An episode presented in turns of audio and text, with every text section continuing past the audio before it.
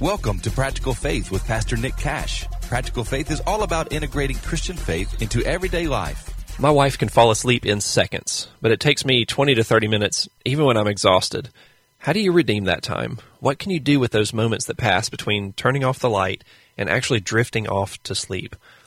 Nighttime has also historically been a fearful time for me, honestly, both as a kid and as an adult.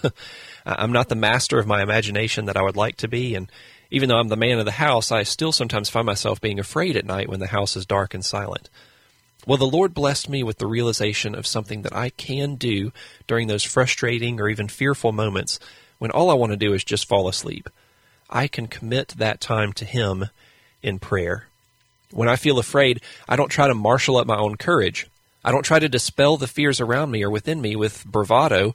I go straight to God. He's my defender. He's my shield, my protection. It's under His mighty arms that I run and hide for safety and shelter.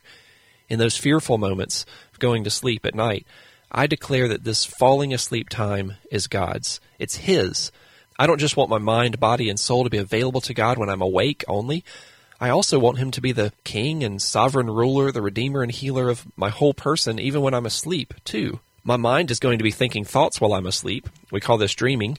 And I'm not going to be fully in control of those thoughts, so why not ask my perfect and loving Father to have His way in my sleeping mind?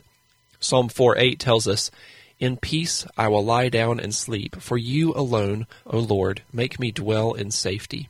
By the way, what I'm describing here is also a great solution for those who struggle with particularly strong temptations at bedtime. I know this because the Lord carried me through my teenage and college years with these nighttime prayers. So I give my dreams to God. I give Him my sleeping thoughts. I give Him my mind at rest.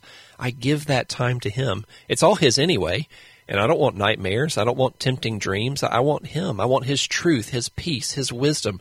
I want His creativity, His imagination to fill my mind while I'm asleep. And so when I'm laying in bed trying to fall asleep at night, I tell Him all that.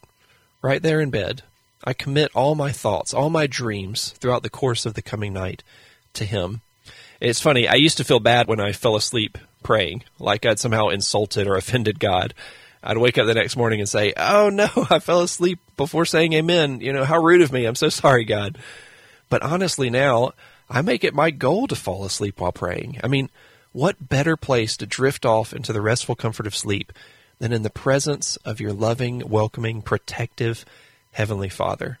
Do this. Try it tonight. Try talking and listening to God from the moment you turn off the light until the moment you fall asleep. And when you wake up in the morning, consider how it went. Did you receive any thoughts from Him?